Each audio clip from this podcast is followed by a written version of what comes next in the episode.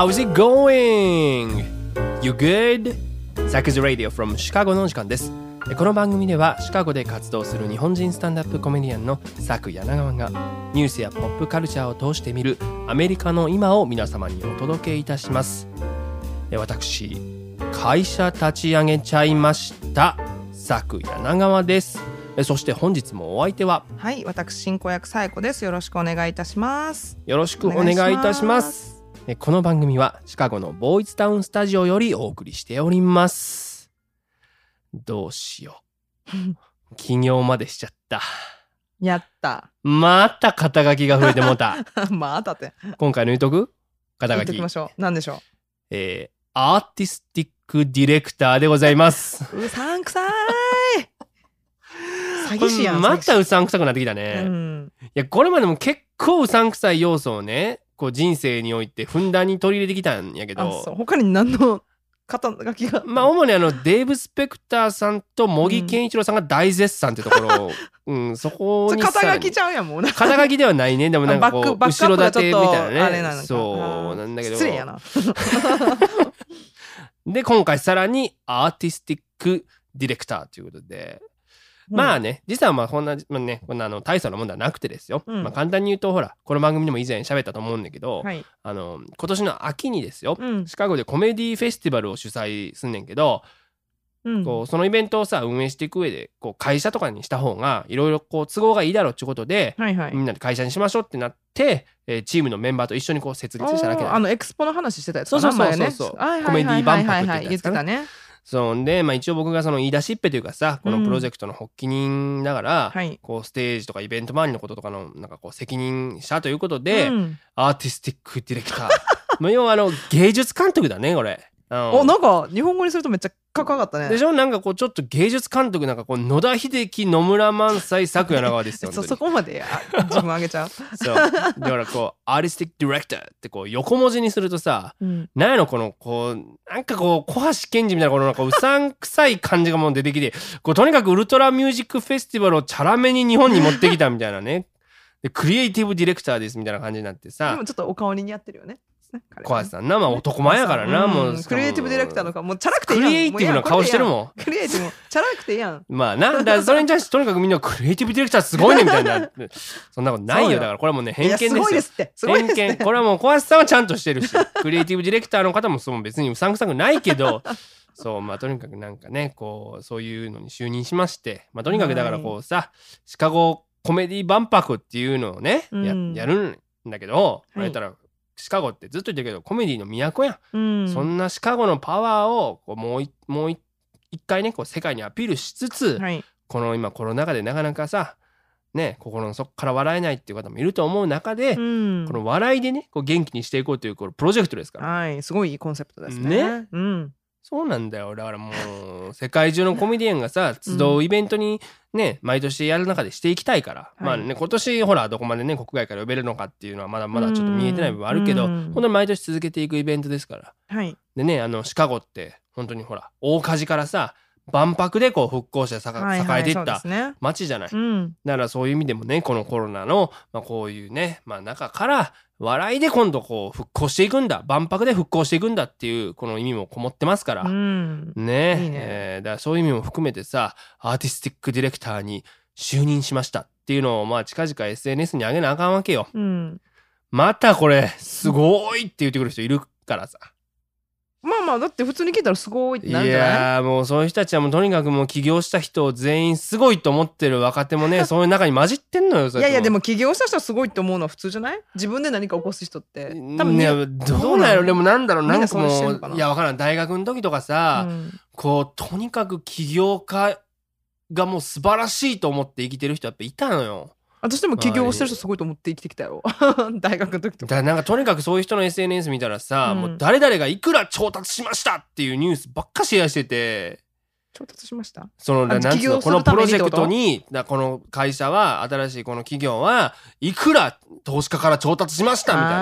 な何も成し遂げてへん。ただお金もらっただけやんそんなんと思って。なんだ？スタートライン立ったとこでもあとなんかその起業家の人はマジで神だみたいな思って、うん。自分が尊敬するね起業家の人と、うん。ツイッターのフォロワーを全部同じにすんねんて。だフォローしてる人がフォローを。はいはいはいはい。そしたらその人と同じタイムラインになるからその人のあの得てる情報を自分も得られるっていう。ちょっとだから、うん。自分も信者みたいな成功した気分になれるんかな。悪いなと思ってもいやうだからたいやいやいや。で今思い出した急になんかもうさあれ何だったんかも忘れたんやけど、そのうんまあ会った人がさ、はい。同世代と思うねんけど名刺にアントレプレナーってだけ書いてあったんよ。日本人？日本人、うん。もうまず職業にアントレプレナーってないやん。こっち成り立つからね。そうやねん。ねだから何をやってるかの方が大事やんそのただ起業することより、まあね。ほんでで僕も自己紹介でさ「うん僕スタンダップコメディアンなんです」って言ったら「うん。うん。え？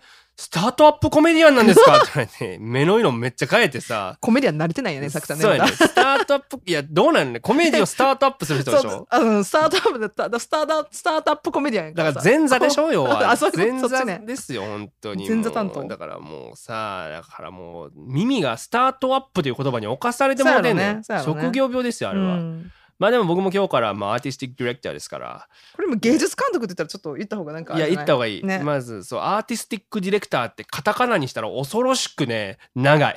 しし読まれなん。へなんていうかなんか凄さ半減せえへん？んそうやねなんなんやろ？そうだからやっぱだってアートディレクターなわけじゃない？アーティスティックやんか。そうそうやねアーティスティックでしょ？そう。やっぱティックはやっぱ良くないね ティックはよだくならね、ぜひリスナーもね、僕は今日からもうアーティスティックディレクターですから、えーよろしくお願いいたします。ということで、今週も行ってみましょう。最初のコーナー、What's Happening America? さてこのコーナーでは毎週今起きているホットなアメリカのニュースを独自の視点で皆様にお届けいたします。政治に文化そしてちょっとバカなニュースまでアメリカの今をランキング形式でお伝えいたします。ということでまあもう5月やん。もう中旬やんなんなら、うんうんださ、まあ、シカゴももう春ではあるじゃないですか。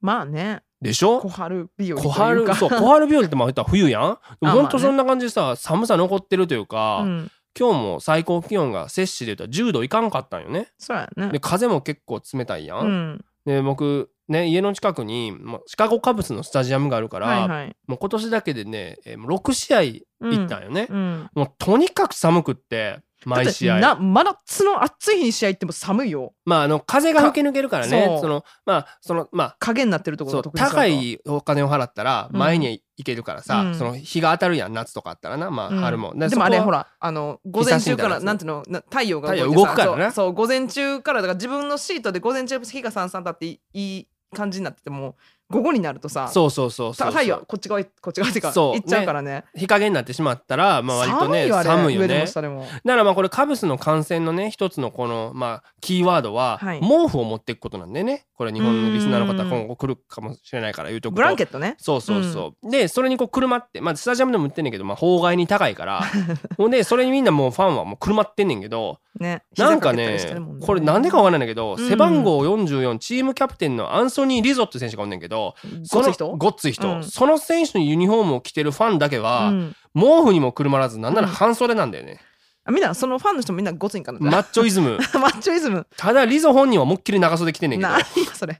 そうそう。だからまあそんなことがあってさ寒いからさ、もう球場でビールが全く売れへんのよ、そりゃそうやろね。この今はきついな。ねだその代わりにあのホットココア。うんがめっちゃ売れんのよ、私これあったん知らなかったんやけど。でしょ、うん。だ僕もさ野球場でホットココア飲むってなんかちょっとさまずうん発想がないやん、ないし多分私は夏真夏に行ってたからそうかそうかそうか。売ってなかったのかもね。多分寒いとやるんかもね。かそれで言ったらねその日本ってさ売り子がさ、うん。若い、まあ、女性男性やん割と。なんか学生そう大学生がバイトとかでやったりするやん,、うううやってるイメージ。でまあ、日本もアメリカでね一緒であの部合なんよね。アメリカも部合で、ただ違うのはもうこれ大ベテランの60歳以上の人が結構多いんだよね売ってる人。あいるねおっいるちゃん、ねうんおっちゃんいるいるですんごい発声がいい人でしょそうどんだけ声響くねん そうそうそう。でまあその人がおんねんけどそのホットココアをね持ってるのが、そのそれこそ日本でもいそうな20代前半とおぼしきうん。まあ兄ちゃんとイケイケの、もうちょっと稼いだろうと思って。そう、ん。でおっちゃんのビールは全く売れてないわけその日。ただもう兄ちゃんのココアがもう飛ぶように売れて なんならあのトレイおかわりみたいに言ってんのよあの 持ってるやつを。そうあのトレイあのこもう首から下げてこうやそうそうそう、空になってまた取りに行ってみたいな、でおっちゃんはチーンってなってんねんけど、うん。それとすれ違うたびにその兄ちゃんが「うん。はっ」みたいな感じで肩で風切って歩いてんねんけど。えちょっとあののあれやろおじさんのこのビールのこのなんていうのこのトレイちょチラッと見るみたいな。お前売れてへんなみたいな。あれはねちょっとねおじさんの屈辱を見たよ僕はだからビール買ってあげたおっちゃんから。寒いの？それちゃんと飲んだ？いや本当に飲んだ？それ。もう団長の思いで飲み切ったよね。本当腸がもう避けるかと思うぐらい冷たくて キリキリしたっていうねことで。こんなこと言ってたらもう時間なくなっちゃうからもうはい最初のニュースに行きましょう。お願いします。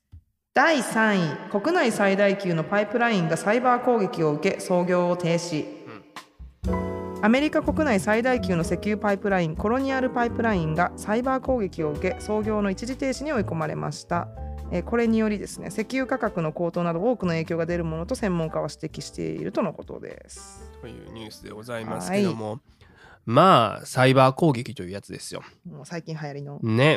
まあハッキングだよね。ハッキング。でそうパイプラインで言うとさ、うん。なんか007にね、うん。ワールド・イズ・ノット・イナフっていう、まあ、作品があんねんけど、最近目のやつ？それいやまあ、結構前のやつ？前々90年代うん。あでね、90年代のやつ、ねその作品でさそのパイプラインそのものにうん。核弾頭を仕掛けて爆破しようとする、はいはい。まあ、悪役がおって、うん。まあ、言ったら石油を独占するっていうことなんやけど、まうん。あ、それをジェームス・ボンドがこう防ぐっていうね、まあ、エピソードやったんやけど、はい。もうす今回はうん。パイプラインそのものじゃなくてそのシステムに、うんうん。まあこう、まあ、仕掛けてきたっていう、ねはい。ことなんだよね。うん。でもさもうこれほんまに大きいパイプラインなんでしょ？このそうそうそうそうコロニアルって、ね知らんかったんやけど、だからもうメキシコ湾うん。だからテキサス州のもう南の方からはい。ずーっとニューヨーク湾まで運んでるうん。らしくって、1日250万バレル運ぶらしいんけど、すごいよねもうちょっと想像できないぐらいのうん、量ですよね250万バレルがどんぐらいかもわからへんねんけど、うんまあ調べるとですよ、はい。えー東海岸で消費される、うん。えーディーゼルガソリンジェット燃料のうん。およそ45%がこのパイプラインで運ばれると。おー。だから半分でねほぼ。そうね。もうこのパイプラインで運ばれるってもうえらいこっちゃですよ。うん。で、まあ、そんなこのコロニアルパイプラインのネットワークにね、まあ、うん何者かが侵入して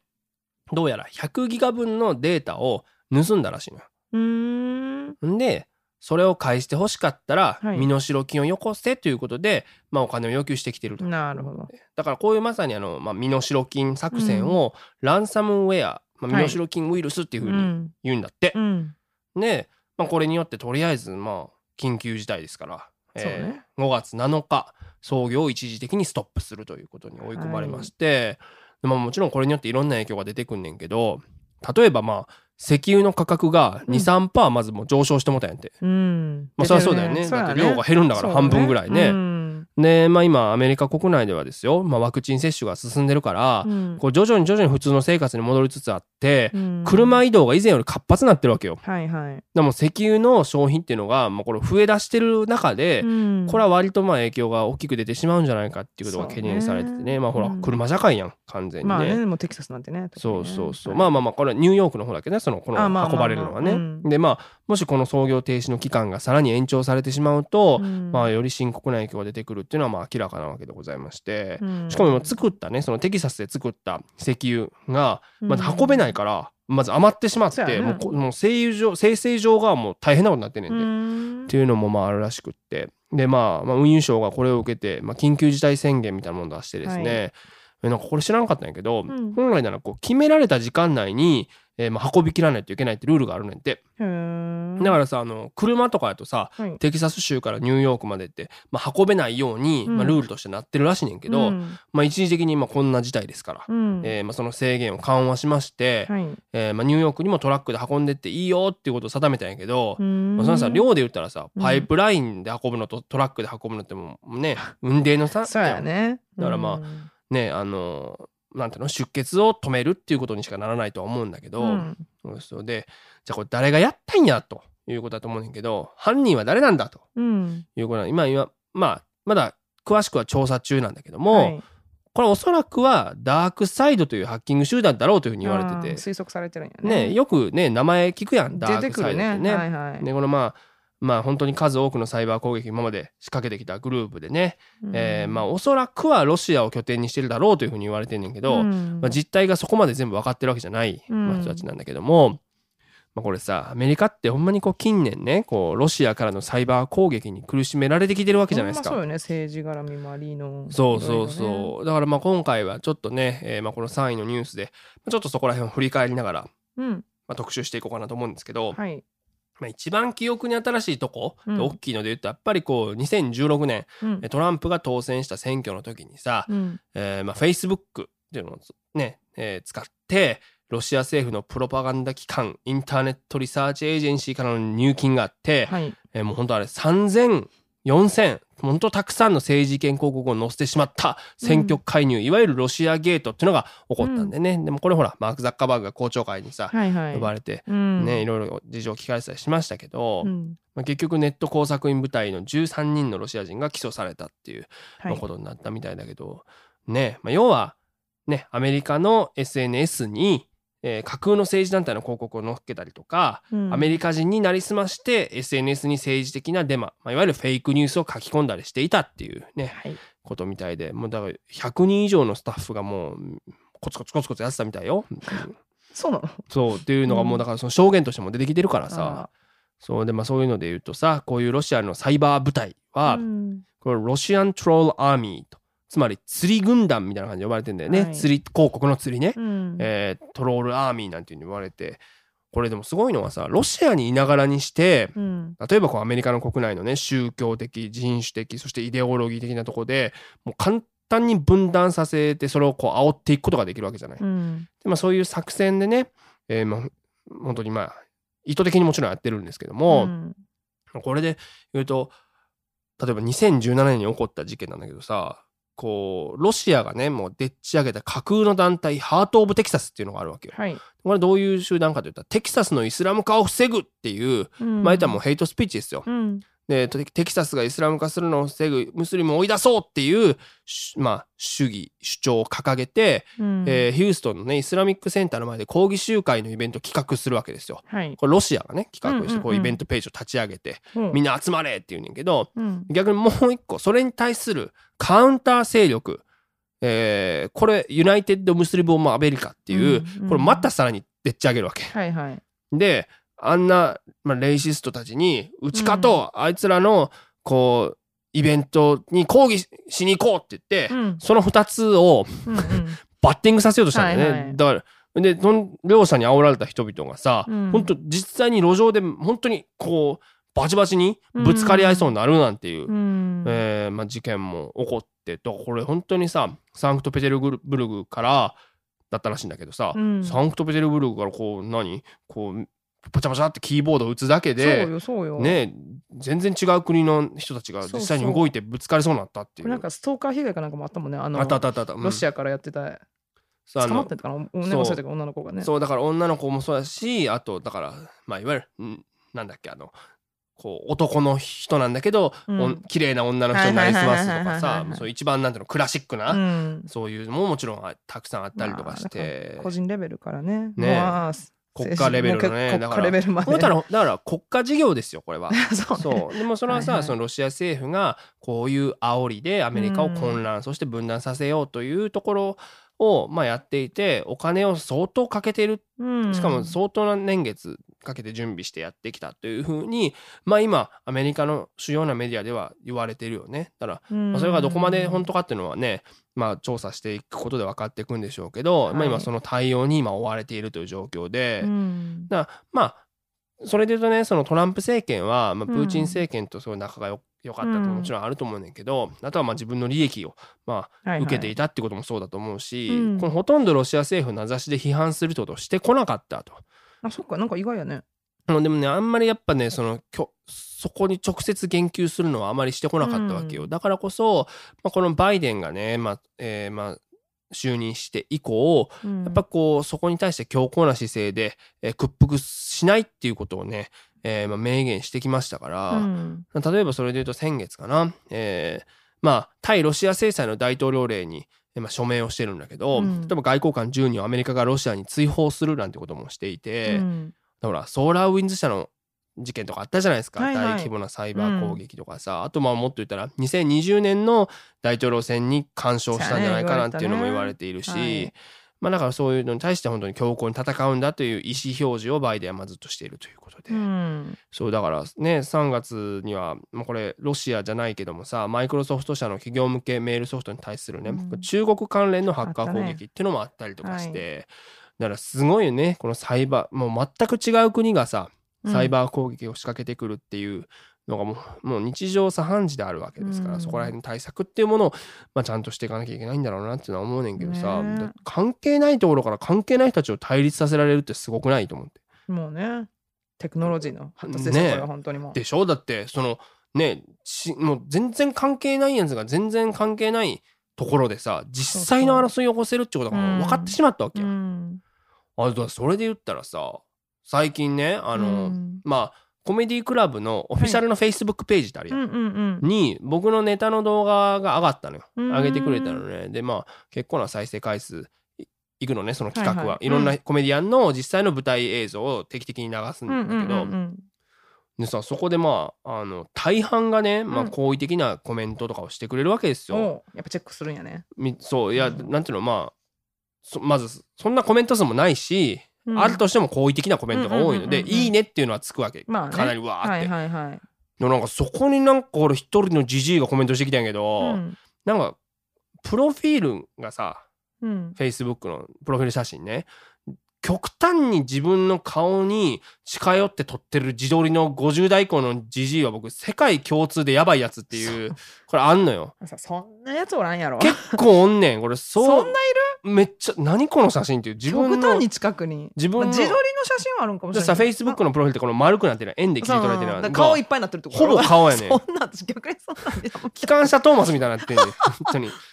総じてもうなんかそういう人らもうネットリテラシーがない人が多いのよ。なんでか分からんけど。どでその一人のそいつがさコメントで「うん。He sucks!」みたいな「こいつはもうクソ野郎だ」みたいな「もう最悪やんみたいなね。最悪や」みたいに言ってきてさまあそれはいいのよ別にそのわざわざなんで書くのうん必要もないのになと思うけど、うんほんならそいつの返信欄みたいなのあるやん、はいはい Facebook って。ほんならまた自撮りの、今度なんかまた別のじじいが、I agree with you. 全くだ。みたいな。同感だ。みたいな書いてきて、この二人が勝手に意気投合してんねん。で、僕のね、その動画が紹介されてるページで、なんか二人が自己紹介し合ってもて、うん。おどこ住んでんだ？お意外と近所だな。今度うちでバーベキューでもやろうみたいな。めっちゃ盛り上がってんねんか。なんかさくちゃんそういうパターンもね。前もあった前もあった。前も僕はそこをつなげたった、つなげたった。うん。ね架け橋になった。駆け足になったね。でもちなみにそいつらどこ住んでんのかなって一応プロフィールね見に見に行ったらオクラホマなのよだからシカゴ在住の日本人コメディアンのネタをおもんないと思ったオクラホマのジジイ2人が意気投合してそこに友情が育まれたわけよ、これだからそう考えると僕さ、うん。このロシアントロールアーミーよりさうん。融和を生んでると思うわ対立じゃなくて。そうやね。だからこれバーベキュー自分に対立が向けられてるからね。受けられるそうやね、ね。うん。バーベキュー呼んでくれてもええんちゃうかな？いや呼ばんやろでも He sucks 言われてるネタしに行くでこれあいつらをバーベキューだったら笑かす自信あんねん大丈夫あの牛乳瓶牛乳瓶じゃないビール瓶飛んでこうへんビール瓶飛んでくるかもしれない。バドライトだね、あいつらは多分。本当に。薄いやつ飲んでんねんって。僕は好きなんだよね、バドライト。あの好きなんや球場でバドライト飲むとなんであんな美味しいんだろうね。あそう本当に。あの、なんていうの、こう喉越しだけで勝負してくる。好きです。ということで、次のニュースに行きましょう。第2位オバマ家の愛犬ボーが死去ツイッターで報告バラク・オバマ元大統領は大統領就任直後に飼い始めた愛犬ボーががんのため亡くなったと自身のツイッターで報告されたとのことです。ねえこれはまあ、ねはいまあアメリカでは結構報道されとったんやけどうも、ん。ね。まあ2008年ね大統領選に、えーまあ、勝ったらうん犬を飼うよっていうことを、まあ、うん娘たちと約束して、見事勝利を収めたために、はい。えー2009年の就任直後からホワイトハウスで飼い始めた愛犬なんだって。うんうん、なるほど。でさポーチュギーズ・ウォーター・ドッグっていう犬種らしくって、はいもうこれ結構犬好きなんだけど聞いたことなかったね。どこん、ポルトガルのなんでしょ多分ね。ウォータードッグっていうねうん種類でまあほんと可愛いね、うん綺麗な、えーまあ、犬ですけれども まあ綺麗な犬。綺麗な犬 毛並みがいいね。あそういうことね。オバマも言ってた。ワイトハウス育ちやからさ。そうやね。いいトリートメントしてるから絶。対してるよ。ね、でもまあ近年はまあ、えーまあ、癌だったということでね。まあ、ミシェル・オバマそれからバラク・オバマうん両方とも SNS で、まあ、哀悼の意を表明してましたけども、はい。まあ、このアメリカの大統領のね、犬はファーストドッグなんていうふうに呼ばれていて、まあほら、うん。ファーストレイディとかさ、ね。道ちみたいなファーストドッグなんて呼ばれてるんだけど、うん。これまでね歴代の大統領は、えーほぼ例外なくホワイトハウスでファーストドッグを飼ってきたんやけど、まうん。あ、その、まあ、例外はトランプですよ。そうやね。トランプなんかそうそう。飼ってるイメージない。飼ってないのようん。でその理由がねやっぱ面白くってねいや嘘くさいと思われるやんとか。てかそもそも犬と関わる時間ないしっていうことで、まあ、ペット飼わんかったって。なんかね動物愛護のイメージ全くないもんね。まあでもさそれはそれでまあさなんていうのまあ嘘くさいと思われるのは知らんけど、うん。その犬と関わる時間がないんだったら別に無理に関してはまあねまあ全然ないしさ、そうやね。まあそれは全然いいねんけ人気取りせんでどもいいってことだもんねそうそうそう。れってねはいまあでもねそれで言うとこれまでの大統領を見て見てみたんやけど、はいうん。ほんまにねみんなたくさんの動物を飼ってきてましてあらそう。でねそれをこうなんつうの？こうまとめた大統領ペット博物館っていうお。ほんと博物館が実はあるみたいで、そういうところにね詳細に残ってんねんて。あそのそうなんや。もうなんていうのペット博物館なんよね。大統領博物館にペットセクションがあるとかじゃなくてもうペそう。ットの博物館大統領のペットにフォーカスしたのがあなるらしくってね。だからそれで見ていくとですよ、うん。えー例えば6代の大統領ジョン・クインシー・アダムスなんていうのはですね、えー犬ももちろん飼ってたんやけど、うん。えーフロリダで捕獲したワニを、えーバスタブの中で飼ってたという。自分で捕獲されたんでしょうかこれは。いやこれ違うね。これ多分 献上されたんじゃない？フロリダ出身です言うて。そうそうそう。ねね。のバスタブの中でね飼ってた。まあだから大きいんでしょバスタブがきっとこれ。そうやけど、バスタブって家の中よね多分室内で飼わそうそうそう。だからまあね。外のお庭とかの池とかで飼のえてなかった方は良かっただろうけどね、あとねこれあのアンドリュー・ジョンソンってねあの、はい。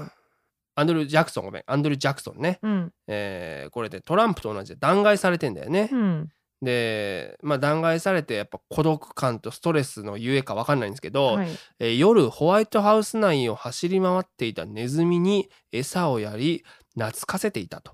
うん。であの秘書にですね「ネズミは私を信じてくれてるよ」と漏らしていたというのが残ってるらしいですね。ネズ。ミが好きやったとかじゃなくて？ここれストレスのゆえなのとにかくもう本当にもうストレスと孤独だってね。なるほど。そう。もうとにかくネズミが唯一僕を信じてくれるんだって言ってたみたいよ。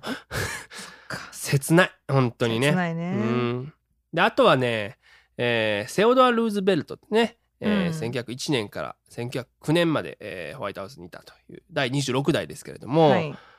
あのね子供がそもそも6人いたんやって。うん。ならもうまあたくさんもう大人数で、えーまあホワイトハウスに入ってたということもありますし、うん。あと自分自身もね、えー狩猟ハンティングが趣味だったということで、はい。もうもはや動物園状態だったといううん。記録が残ってまして、いくよ。えテリア4匹うん。セントバーナードペキニーズゴールデンレトリーバーえ猫2匹はい。アナグマ2匹大量のモルモットえ？ヘビポニー片足のオンドリう動物園やね。片足なんやしかも。片足らしいねんな、これはねそういうのが、えー残ってるんでね。だからもう賑やかだったと。だこれねお世話する人もね雇わなあかんが大変やんねこのね。これはそれぞれにシッターさんがいたのかね。いたでしょう。シッターさんがね。あとだから28代クーリッジに至っては羊の群れを飼って、うん。えーホワイトハウスの芝をはませて整えようとしていたらしいと。いうこと。あと奥さんの飼ってたね、えーレベッカちゃんという名前のアライグマも有名でアライグマ飼ってたんや。えーそういろんなイベントに出てきたんやけど逃げちゃったらしいね。あら。うん、まあ、そういうのもある。まあねだこういうふうにまあいろんなデータが残ってんねんけど、うん。まあほら国民にさパーソナリティをこう見せつけてさこう親近感を覚えさせる狙いでそうやね。まあ、多くの大統領が実際にね公の場にペットと共に姿を現してきたという。こっちの国って本当動物愛護うんうん、を主張するとなんていうの動物を好きな人に対するポジティブなイメージってすごい強いよね。強いね。だから、うん。一気にいい人やっていう担保になるっていうのは、うん。まあ少なくともあるでしょうね。うんでまあトランプの場合は、えーまあ、犬をねも持ち込まなかったというところだったんですが、うん。えーまあ、バイデン大統領、えー今回ですねジャーマンシェパード2匹を連れてきているということで、はい。1匹目、えー2008年生まれのチャンプくんですね。うん。えーそしてもう一人もう一匹が2018年生まれのメイジャー君ということで、うん。このねあのチャンプは、えー、とブリーダーから、まあはい。引き取ったみたいなんだけどこの若い方メイジャーはですよ保護犬らしいんですよね、ああそうなんや。まあ、保護施設から引き取ったという、うんまあ、過去にもあのケネディとかそういうふうにやってたりとかするらしいんだけど、うんうまあ、まだ2歳やん。うん。でもう若くて元気やんもう。うん。血気盛んやん、そうやね。遊んで遊んで言って、うん。だから去年バイデンが一緒に遊んでたらう、ん。まあ、転んでもってバイデンが、うん。足首にひび入ったからね。あなんか言ってたねここね。そうそう。だからまあ元気なんですメジャー君メジャーはね君ね。シェパードやもん。大きいよ。ねねえだからまあね。まあでもこのメジャーもチャンプもさ僕よりはるかにいくらしてんねやとそ思うで。れはね間違いないと思います。そうやろ？ホワイトあのホワイトハウス育ちファーストドッグね。ファーストドッグですから。そうですよ。生活一点もうガラッと変わったんじゃない？メジャーね保護施設からね。だからそのそれこそ犬飼いのシンデレラストーリーやんな。そうね。そうファーストドッグになるなんていうはねいっていうこともありますけどだから日本の政治家もさなんかまあ犬飼ってたりするんちゃうかなと思うねんけどさ、うんうん。ほらそれあ急に思い出したもん今。懐かしいしもう忘れかけてたんやけどさはい。去年コロナ禍真っ只中にさなんか安倍晋三がさ、うん。星野源さんの「おうちで踊ろう」かなんかの曲に合わせてはい。もうミニチュアダックスフントを優雅にこう撫でる動画アップしてめっちゃ批判されてたからね。あそんなのあったの？そうでそうそれで言ったらあのミニチュアダックスフントちゃんもね名前わかんないけどさ、なんか亡くなっちゃったみたいなんだよね。あらあら。だからまあその、まあ、飼うのはいいんだけどさ、うん。もうなんか亡くなる時がもう辛すぎんねんな。ペットはそうよね。だって人間より寿命がね短いものたちが多いもんね。だからそれで言うとねなんかこうもうあれなんですよ。もう僕もあのゆうちゃんっていうシェパード飼ってたんやけどさはいはい。もうメイジジャー君みたいな感じですよ、ャーもうメイジャー君ぐらいもうなんていうの血気盛んなゆうちゃんがね、まあ、うん亡くなった時にさ、うん。このうちのおかんがその犬っていうのはねその庭に埋めたりとかしてもたら、うん。一生飼い主様にこう寄り添おうとするからうん。成仏できへんと。うん。なのそのちゃんとお墓を見つけてはいはい。ちゃんとそこに供養してあげなあかんねんでっていう話をして、うん。あんたちょっと調べなさいといくらぐらいするかって言って。結局庭の裏に。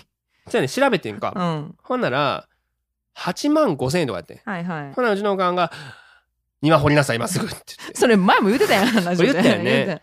これだから新しいリスナーにやっぱねあの僕の庭にはねやっぱこうそのゆうちゃんが埋まってるっていうのはだからまあい成仏はしてないんだよねゆうちゃんは。ただあのそこをねあのひまわり畑にしようということでひまわりを植えたんだけど一向に芽が生えてこんかったっていう話をここまでしたやん。去年多分、うん。であの今年咲いた。チューリップにしたんやって変えたんや。変えたの。ほんなら2本生えたらしいです。ゆうちゃん。うん。ゆうちゃん土の栄養全部まだもらってんのかなっていうねっていうことがあって。まあ元気にしてくれてるといいなっていうことで1位のニュースに行きましょ第1位カリフォルニア州知事をめぐる選挙戦が展開。各候補者が絶戦カリフォルニア州知事のニューサム氏へのリコール署名が必要数を回上回ったことを受け想定される選挙戦へ向け候補者がそれぞれのキャンペーンを展開しているとのことです。えーすでに出馬を表明したケイトリン・ジェンナー氏らがテレビ出演もしているとのことで大きな話題になっております。うね。はい。えーまあ、そもそも現職のギャビン・ニューサム知事に今かなりの批判が集まってるということで、うーん。まあこの人ねもともとサンフランシスコ生まれで、はい。2003年に史上最年少でサンフランシスコ市長になった人なんだよね。うーん。でも言ったらもう顔もねまあイケメンなんですよ、はい。ハンサム。うん。でまあおしゃれやしさ、うん。まあ、人気の高い市長だったんだよね。あのサンフランシスコ時代から。うん。でまあまあ、とその時代にはさあの全米で最初に同性婚を合法化したってことでも有名で、はいはい。えーまあそのままねトントンと、えーカリフォルニア州知事に2019年に就任して、うん。えーまあ、パンデミックが起こった去年とかはさうん。もう全米で最初にロックダウンを行って、うん。まあ、感染拡大を防いだということで、はい。まあ、毎日テレビ出演してね、まあ、コロナに対する対策注意喚起それからこう一般のねあの市民の方から電話が来て質問とか来るのに対して「落ち着いてくださいこうこうこうですよ」みたいな的確なこうアドバイスをしたということで、うん。えーだから去年の3月頃はものすごい人気やったのよ。うん。SNS とかでも僕見てたらさハッシュタグでうん「ニューサムを大統領に」なんていうのも流行したぐらいね。うん。まあ、ただご存知の通り、はい。まあ、一旦はこう抑え込んだかに見えた、まあ、コロナウイルス感染拡大もうん。10月ぐらいだよね。あの第3波が来てさはい。再びのロックダウンってことになってしまって、うん。でまあそのロックダウンがねこう厳しすぎるんじゃないかということで、まあ批判がねぼちぼち出てきてたわけですよ。うん。で人気も徐々に徐々に落ちてきてた中で、えーまあ、カリフォルニアって実は州でいうと全米で最も感染者が出てしまった州なんだよね。うんそうね。で失業率も上がっててはい。でまあほら物価も高いじゃないサンフランとかって、ねだから家賃が払えなくなってるホームレスの人が急増するとはい。いう中で、えーまあ不要不急の外出はしないでねとか言っときながら、うん実は本人が10人もの団体で超高級フレンチレストランに行ってたってことが発覚してしまって、えーまあ、怒りを買ってしまうという。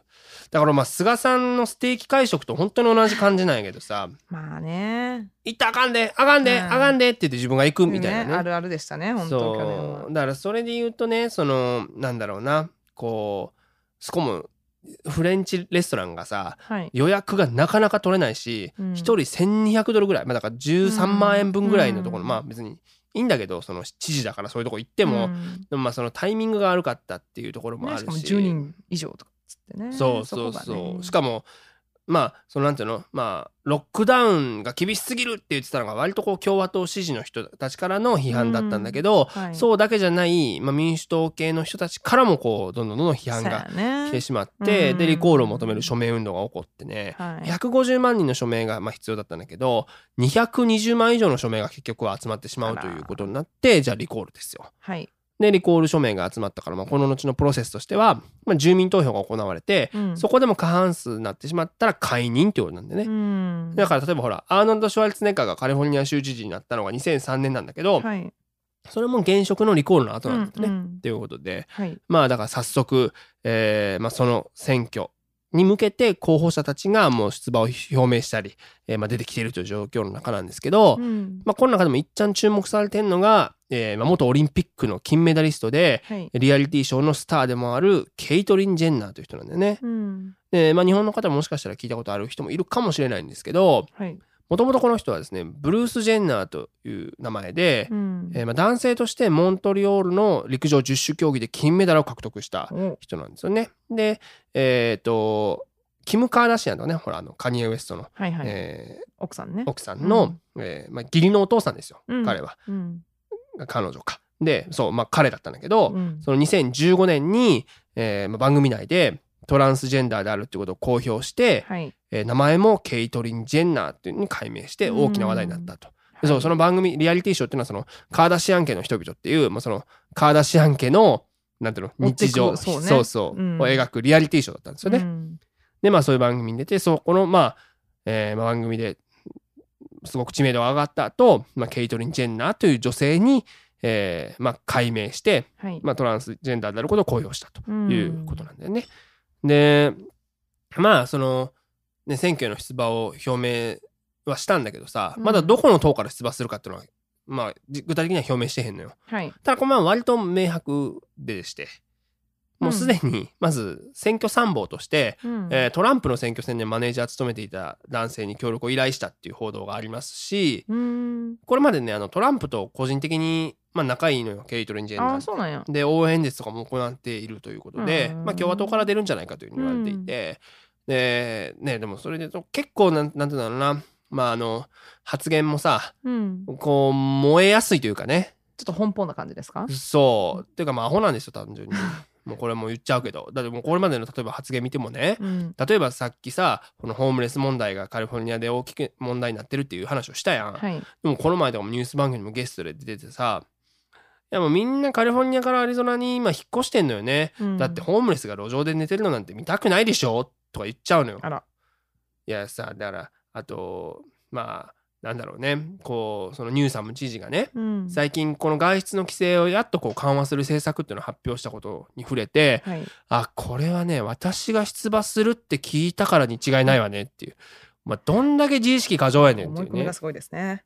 でもなんかそれで言うとねこうさリアリティショーから出てきてまあ、まあ。ねでそものすごいお金を手にしてさでこうでもじ自分中心に世界回ってるっていうふうに思ってるところとかカーダシャンマインドですよ。そうでもカーダシャンマインだし僕ちょっとやっぱトランプとも重なる部分が結構あるかなとほららねリアリティショーから出てきて莫大な富あるしさちょっと奔放な発言しちゃってみたいな。そうそうそうまあでもねもちろん当選したら最初のトランスジェンダーの知事ですから、うん。話題にはなる人 LGBTQ の権利の向上っていうものにはうん。絶対にこう尽力してくれるはずだとは思うんだけど、うん実際この人の発言が最近まあ物議を醸しまして、はい。まあ、ある雑誌のインタビューでね、うん。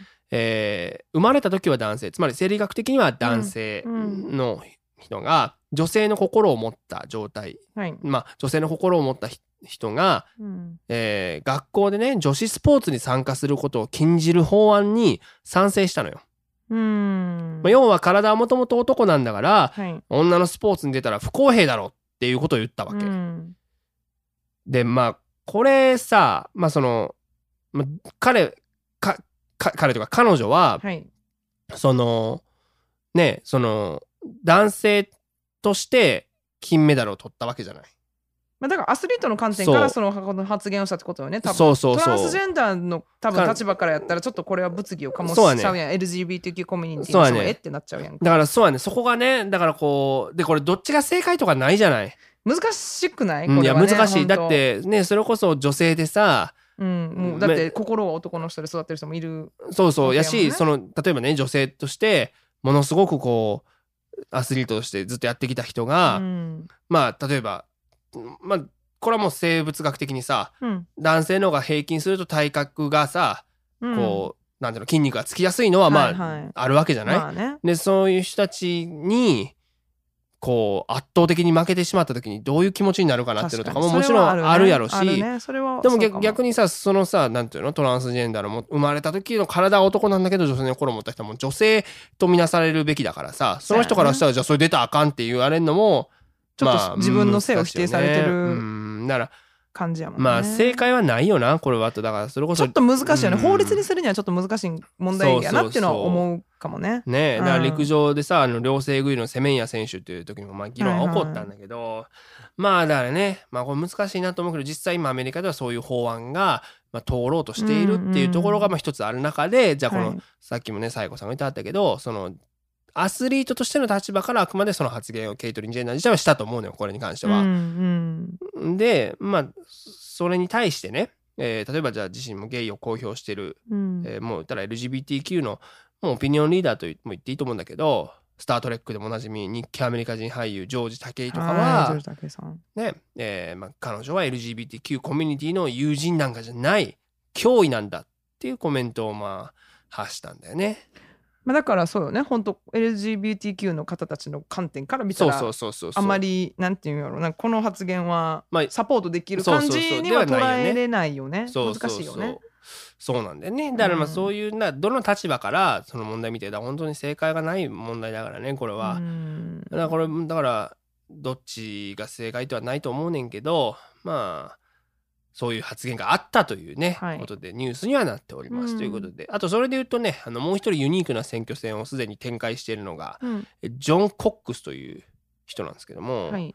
えーまあ、この人の選挙戦のテーマが、うん。えーありましてズバリ「ビューティービースト」美女と野獣という、うん。まあ、あの作品あるじゃない？あれをそのままね、もじって、ビューティーうん。ビースト。で、これは、この場合さ、英語だとビューティーは美女って訳したけどさ、英語だと別に性別関係ないから、うん。つまりこう美男子、イケメンの現職、ニューサムを指してるわけ。ビューティーは。ーティー。だから、ビューティーなニューサムとはい野獣の俺ってこと。ああなるほどね。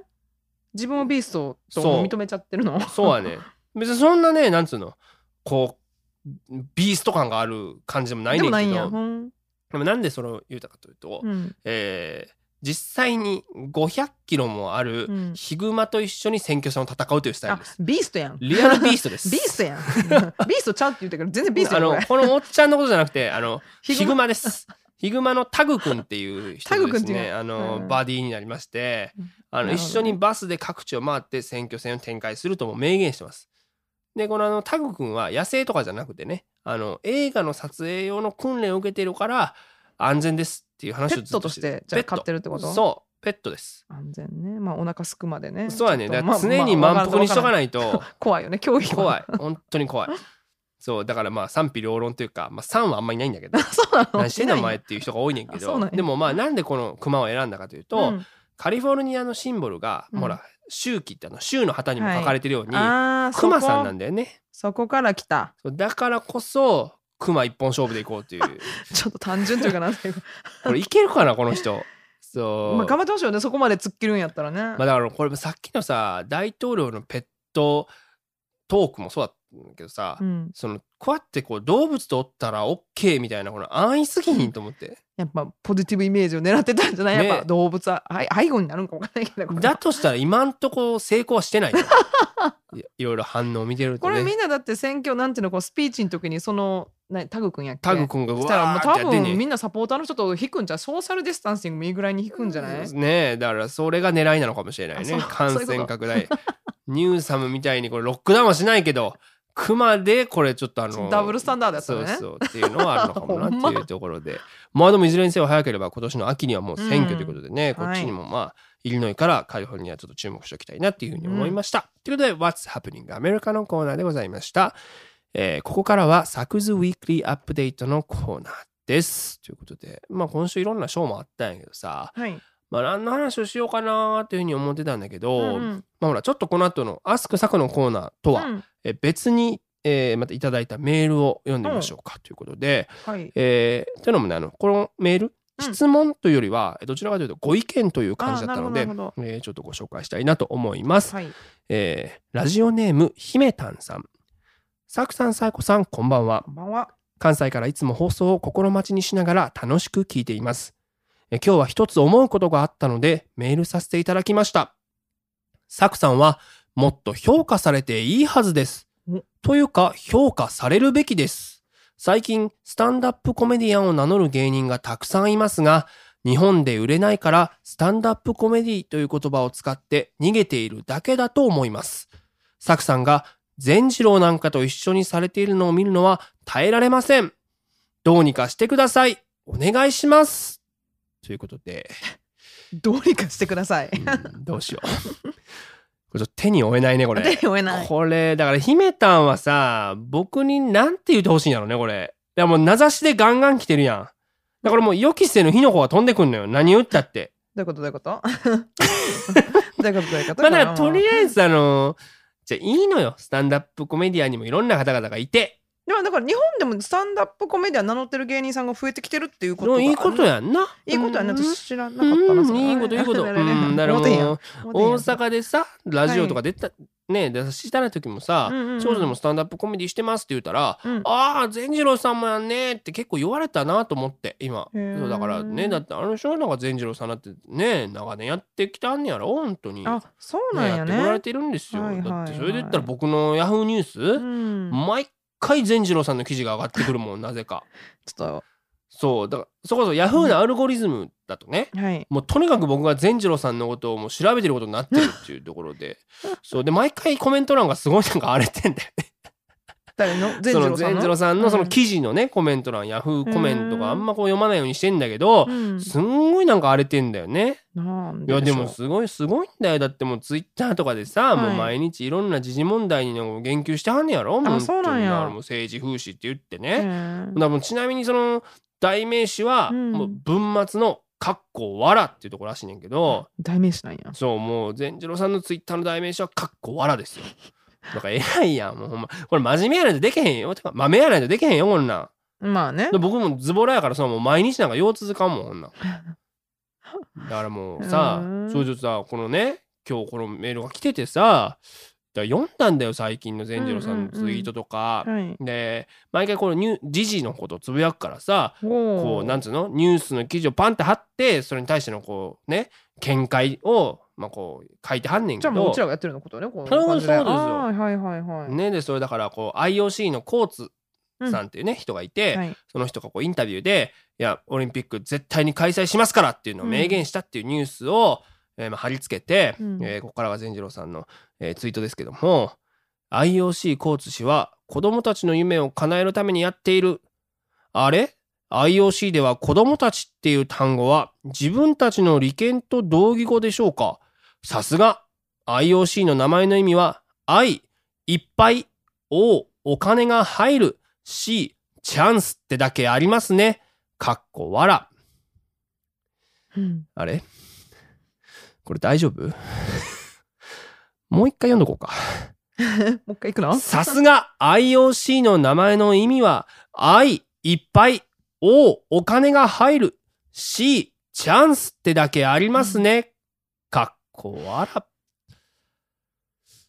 もう一回読んどく？私でもちょっとこれ面白いと思ってしまったのはあれなんですけあそうどまあ、最近ちょっとタイムリーな話題やっいや、いいたらと思うのよ。面白いね。面白いと思うね。面白いよ、そら。でもそれに対してやっぱりツイッターですからね、はい。い、ろんな人が自由にこうコメントを寄せてるわけですよ。うんうん。らそれはもちろん素晴らしいことだと思うねんけど、うんうん。えーロックさんっていう方ですかね、はい。ロックさんっていう方のコメント、えーまあ、この方も関西の方なんですかね、うん。えーちょっと読んでいきたいなと思うんですけど、えーお前のツイートは全て面白いと思ってんのはお前だけやで。そんなんじゃ芸人として笑いなんて取られへんやろ。お前が出演する曲に抗議しまくろうと思ったら、一つも出てへんやんけ。それが一番笑えるってどういうことやねん。芸人やめてまえ。かっこ笑。これどうしようこれ面白いね。これ。何こっちの方が面白い。じゃあこっちの方が面白いっていうか、この返信まで含めて100点なんだよ、これ。あこの流れでじゃあだからこれもう姫たんさ、うん。もうこれだよもうお前分かってないななんでもう姫たん。なんで姫たん攻撃になったの？善次郎さんもうここまで計算して毎日ツイッターでつぶやいてんだよあそういうこと？めちゃくちゃ面白いんだよ 善次郎さんお前 IOC が何の文字かなんてこれ重要じゃないの。あれなんだっけ？もう一回。もういいよもういいよ。愛いっぱ 自分終わるとるやん。い いやーだこれだよ本当に。だからねとにかくいっぱいお金が入るチャンスなんだからこれ。本当にね。IOC ですから本当だからはい。それで言ったらやっぱ僕高校の野球部の田中監督がねうん。いきなり部室に ABC の徹底って書いて貼ってたんだよ本当に。なんだろうと思ったら部室に張りに来たの？部室に朝行ったら貼ってあったんだ本当に。言ったら A 当たり前のことを B バカにせず C ちゃんとやるっていう。一番アホやろこれがっていう。やあなたたちの部 部員の子たいや ABC ちょっとはいそれ ABC ってずっと言われてどういうことですかっていう。なんどんだけ野生児の集まりやったその野球部。当たり前のことをバカにせずちゃんとやるっていう。あとああれもあったね。朝行ったら 3S の徹底って書いてあって、おなんだろうと思ったら、えー整理整頓清掃っていう。これ整理整頓1個でいいから 2S でよかったんじゃないですかっていう。やっぱ 3S ね なんだ野球部部のあのねさくちゃんがいた野球部のイメージもうだだ下がりですけどどんな子たちやったのいや本当に。あとなんかさ野球部のさなんかあのランニングあれやんウォーミングアップの。みんなで「はいはい。えーはいはいはいはい。それにね。それ」みたいな「123に234」みたいな言ってる時に、うん。なんか気合が足りひんお前らと監督が言い出してあるある。3つの気でいけって言われてほあのみんなで足揃いながらね走りながらうん「元気根気勇気」っていう。うあそうなんや。やる気はなかったんや。やる気いわき元気やる気元気いわきみたいな感じだと思うねんけど、うん。元気根気勇気を言いながら走れって言われうて、もうさザッザッザッみたいな感じで。そうザッザッザでもう本当に嫌だったな本当に。だそう考えると IOC の方が全然面白いもんね本当に。IOC まあでもいいんですよ。まあ真面目な話さいろんなスタイルのスタンダップコメディアンがいていいと思うんですよ、うん。で僕なね僕みたいなタイプのコメディアンが好きな人がおってもいいしうん。善次郎さんが好きな人ももちろんたくさんいていいと思うんですよ、うん。ででもそれで言うとねなんかこうまあ言ったらまだ日本の場合はあんまり多くの人には馴染みのないスタンダップコメディという仕事をしてるからこそさはい。僕を見て思んないってもし誰かに思わせてしまったら、うん。もうジャンルそのものが思んないって思われてしまうかもしれへんから、うん。もうなんかそこに対する責任と自覚っていうのはやっぱあるよね。うん。だから僕を通して知る人もおるわけだから。そうやね。だからそう考えるとさこの一個一個言うね。だからもうメイジャー君の話とか別に今までしたけど、うん。メイジャー君の話でもスタンダップコメディ思んないと思うやついるかもしれないから。そこに結びつけるのかね。だからもうこれ今もう収録でやってますけど全部カットしてもらおうか。そうやね。全部カットしてもらっっててね本当にやるということでね、まあ、IOC はら残しといてください。IOC はもうとにかく面白いんだごめ私ちょっとかクスッとごめんなさい。ちょっとらいやいいあですよ。のタイムリーやなと思った最近ちょっとその話をね。このコースはひどいから。ね。だから IOC ね、えー皆さんもご唱和ください ご承諾いや何の使命なんまあということで今週の作図ウィークリーアップデート魔界のお話全略シカゴよりのコーナーは IOC でございました。えーここで番組をお聞きの皆様にお願いです。サクズレイディオフロムシカゴでは番組をご支援していただける方々を随時募集しております。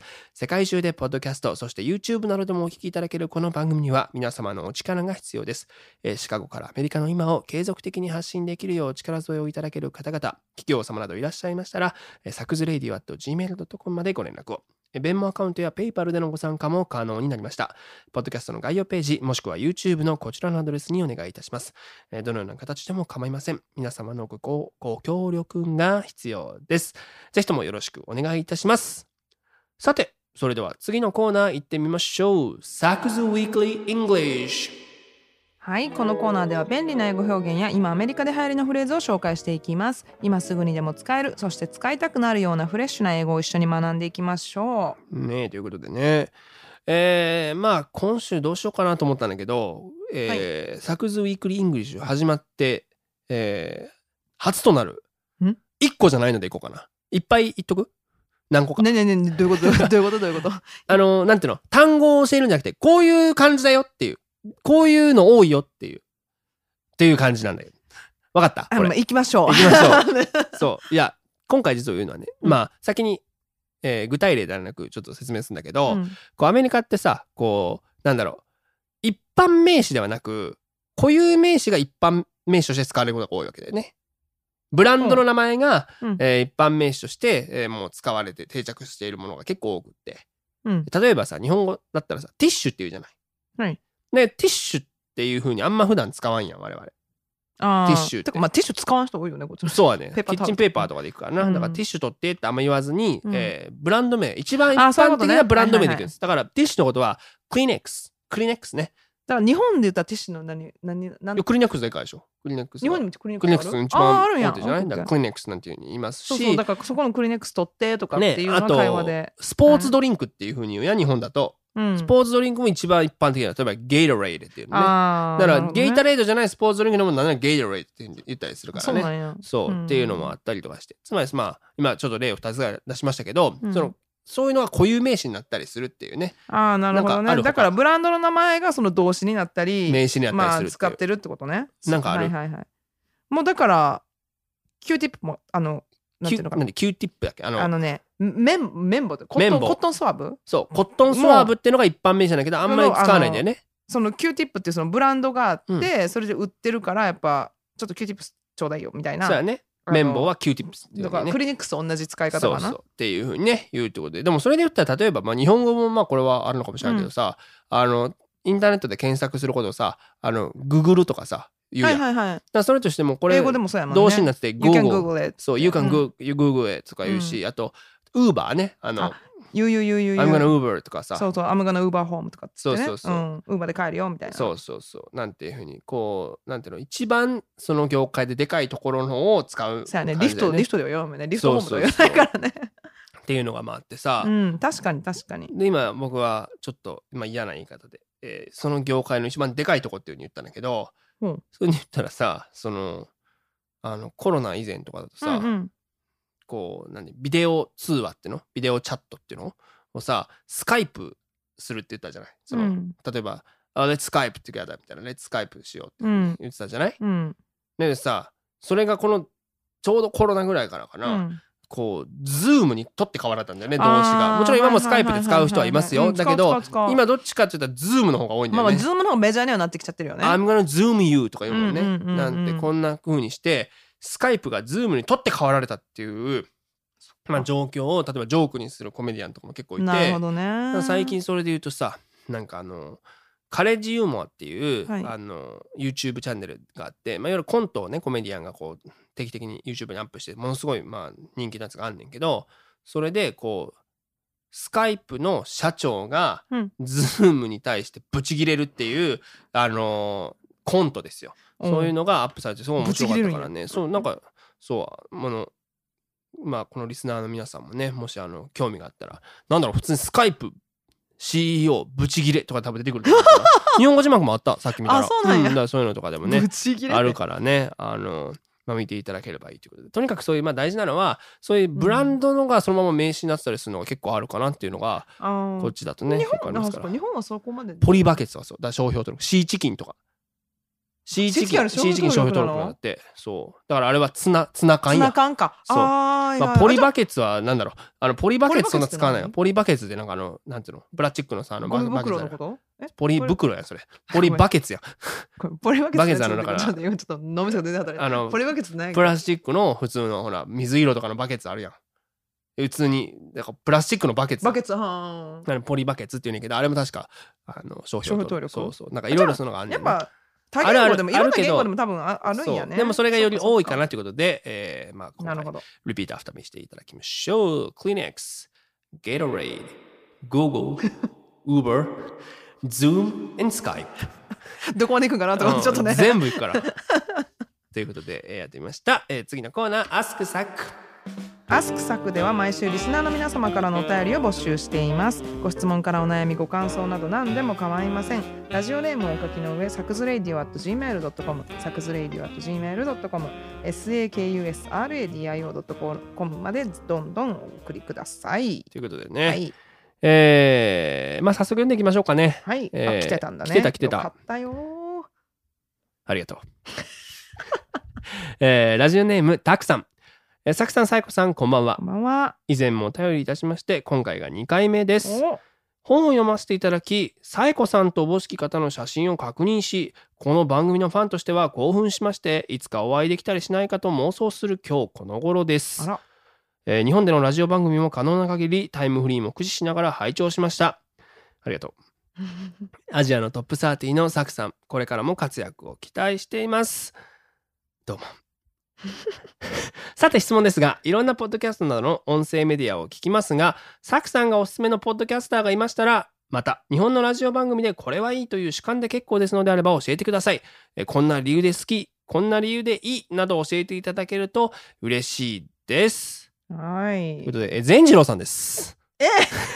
いやいやいやいやいや善次郎さん、いやいやいやもうちゃうでしょ。え？いやそうねじゃあ、やってはんだよ、東海レそんだけラジオはそんだで。けなんかね突っ言って。込んどいてなんかもう違う、あんねん、東海ラジオで毎週ねう、ん善次郎レイディオショーやってますから。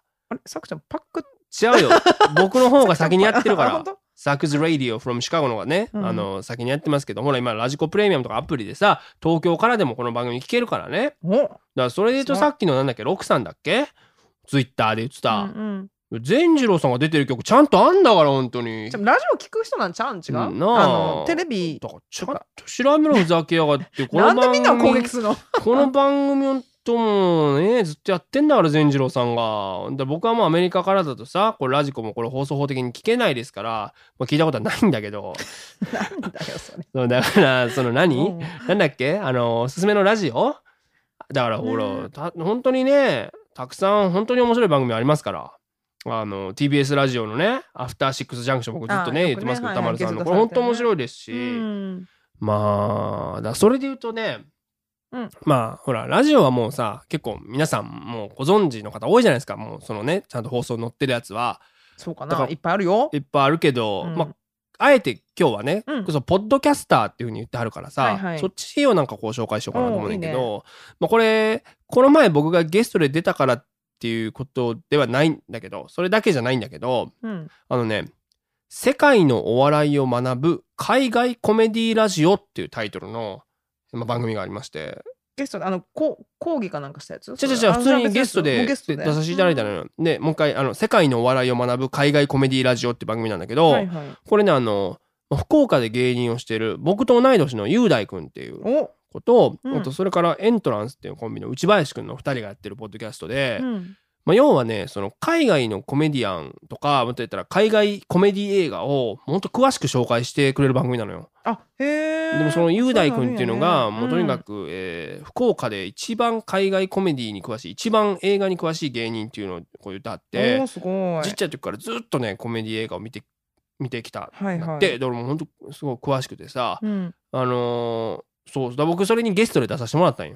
ここの前ね。でもそれで、まあ、そのの前からも結構聞いてたんだけど、はいなんかああなるほどねみたいな。僕こっちにいてもさ知らないこといっぱいあるし。このやっぱ詳しいほんまに詳しいなそうそうそう裏話とかね。だからうん。そのなんつうのこれね今はまだそんな聞かれてないらしいのよ。彼ら曰く。あそうなんや。まあ、ポッドキャストで、まあ、ずっとアップルとかソフあの Spotify でも聞けんだけど、はいはいだけどそれがこうなんていうの？アーカイブがされてた時にもさすごくこううなんか、あのいいんだろうなっていうか貴重なこの海外のコメディ。なんならスタンダップコメディをさ、日本に広める上でも、うん。このなんかこう同世代のねこう同志がいるっていうのはこういいことやなっていうのは改めて思うから、ね。そうやね、うん。だからもうこの番組はねぜひあの皆さん聞いてください。世界のお笑いを学ぶ海外コメディラジオということでね、でもねそれで言うとなんかさ、うん。なんかこういいラジオありますかとか、まあね、うん。このたくさんも聞いてくれはってさ、はいはい。なんだろういいラジオってとか逆に言ったら悪いラジオって何やろうとか考えんねんけどさ。まあ主観その人の主観にもよるもんねもちろんもちろん。うん。でもやっぱなんかね思ったのはこう後で聞いてもさ、こうん。なんかこうまこ今回さ、うん。かなりたくさん出させてもらって日本戻って、はいはい。であなんかこう喋っててうん。すごい楽しかったなっていうふうに自分で思う番組は、うん。やっぱ聞いてもめっちゃいいなと思うわけよ。あ楽しい放送になってるなっていうか。うん。後から聞き直してもね、うんうん。逆にあーなんかこれ喋りづらいなとかなんなのこれっていうふうに思ったのはないけどそんな、うん。でもやっぱそれは聞いても後から、ね、やっぱ良くないのよね。まあでもそれはさリスナーの人はもしかしたらそれそれでもいいいいなって思ってくれてる人はいるかもしれないよ、ね、まあまあそうやな。うん。そう。さくちゃんがそのやっぱ自分のその時の心境とそうやな。で実際に音の届き違うかもしれんもんな。うん。まあさくちゃんはそういう心境で聞いてるっていう部分もああーまあそうやるやんか多分。なフラットには聞けてだからそうたよなだリスナーの人はさもうちょっとそうそこの辺が観点がさもうちょっとフラットに聞いてくれてるからもしかしたらそれでもそれを聞いてもあいいいいなって思ってる人はいるかもしれんよ。いそうやな、うん。でもでもそれで言うとねやっぱまあなまあこれだけは判断基準にならへんけどさ、うん。長く続いてるラジオってあるやん。はいはい。それはやっぱねパーソナリティの人はやっぱすごいちゃんとしてるなと思うね。準備とか、なるほだから今回とかさ、うんうん。本本のねプロモーションでさせていただいたりした時もすごいみんな読み込んでくれてるしさ。あそうなんや。ものすごいなと思って。だから僕あのこれ勘違いされないように言いたいのはもう、ものすごい皆さんね、まああの楽しかったですそれ全部。ほぼ、うんうんうんうん。一本を除いてある一本。まあ僕あの勘違いないように言ってきますけどもう全く宣伝してないラジオだからもう本当にうん。ぶち切れて初めて帰ってきたラジオだから。ちゃんとしたちゃんとしたち ちゃんとしたまあちゃんとしたまあそれももちろん大小ででは決めないけど、うん。まあまあまあちゃんとまあ普通の普通普通のラジオそう。でゲストで呼ばれて、でさまずそのなんつうの？自分の話しかしないわけよ。パーソナリティの人が？そう。でなんか、はいじゃあこれでは曲を聴いていただきましょう。私が歌ったなんとかとか言ってくるしあとそもそもあシンシンガーの人。うん違うんだけど、そのシンガーもやってるみたいな。で私でじゃあ歌って歌歌ってる人なのね。そう。んでカラオケ聞かせてるのかと思って本当カラオケレベルですよ。本当カラオケレベル。歌ってみたみたいな。あほんでプラス何のなんつうの？リスペクトもないこっちに。だから本の話とかなのに本を僕の横でこれ読んで「はいこれってどういうこと？ん？これってどういうことですか？これってどういうことですか?」みたいな。であと「うん。えってことは笑われてるってこと?」みたいな最後言ってきて。こいつほんま芝居たのかと思って。で僕もう本当もうチベット砂狐の目でずっとややりきってさ。もう目が死んでいってしまって。いやいけないねんねそういうのは。ちゃんとそういうとこでも。でも一生懸命やったんだけど。うん。なんかこれはやっぱりなんだろう。いや反面教師にしようと思った。だからね。ゲスト呼んだ時にあれは失礼すぎるわとその番組何ゲストがさくちゃんが初めてだったとかじゃないの？いやじゃないらしいねんけどあそうなんや。そうちっちゃいとこでやっててででも別にいいのよそれは。ちっちゃいとこでやってるのは全然僕はそう大小関係ないと思ってるから、うん。だけどそのなんつうの？プロ意識がゼロだったね。なるほどね。っていうのはすごい感じだからそっからの何？テイクは何やって言ったらもうさくちゃんは反面教師にしようってことやから自分が本当に冠番組持ってなんかゲストとかバンバン出るようになったらそうゲストにはそういう思いをさせそうだねないでおこうってこの番組でもさゲスト呼ぶやん。だからその時に思ったよね。だかららね次のゲストとかも僕の中では決まってますから。それ前から言ってる人かな。そうそうそう。ということでね、荒らしてくれるかなと思ってますからはいはいはい。ほんま嵐嵐をね、あの、起こしてくれるんじゃないかと思ってますから。そうそうそう。古いわ。古いね。でそう。でさ、そのさ、たくさんのさ、この何？あの、メールにさ、ちょっと前半にさ、さえこさんとおぼし方の写真を確認して、番組とし、番組ファンとして初めて見て、ね。ちょっとってるけどさ、嬉しいね。これまで死ぬほど YouTube とかに上げてるよね、顔面。あの動画と一緒で。顔面って。顔面さらしてるよね。あ。そんなそんいやさくちゃん出てるんかね？いやだ出てる出てる。だからさやこさんの顔を知ってる人だけだと思ったからまあ意外とでもよかったね。そこで知ったっていう人がいて動いてるさやこさんもだから今までのねあの YouTube の方に遡っててあったよね。あったよね。あったあった。ただあのやあっぱ動画にしてもあんまりこれ跳ねなかったってことでちょっと手間だからこれ音だけそうよねにしようっていう今回はこうねやるやるって言ってっていうことに、ね。あのしたのでねそこのところで確認していただければと思います。かっこわら。ということで、この番組では毎週リスナーの皆様からのお便りを募集しております。宛先は、サクズレイディオ at gmail.com、サクズレイディオ at gmail.com ということで、私、サクヤナガは、インスタグラムや YouTube 公式サイトなどでも随時、随時情報を発信しております。お聞きの方々は、インスタグラムのサクヤナガワ、そして YouTube もサクヤナガワ公式チャンネルをフォローしてください。そして、サクヤナガワ .com もよろしくお願いいたします。えーそして、今お聞きのサクズレイディオ、もしお気に召した方々がいらっしゃいましたら、えーぜひ SNS などでシェア、告知してください。えー口コミでこのラジオの魅力が広まると、非常に私どもも嬉しく思っております。そして改めてここで告知です。私の著書、ゲラップスタンドアップ戦うために立ち上がれが好評発売中でございます。現在 Amazon で予約が可能となっているので、ローマ字で作柳川と検索してください。ぜひぜひよろしくお願いいたします。ということで、えー改めましてまた来週お相手は作柳川。最高でしたバイバイ。バイバイ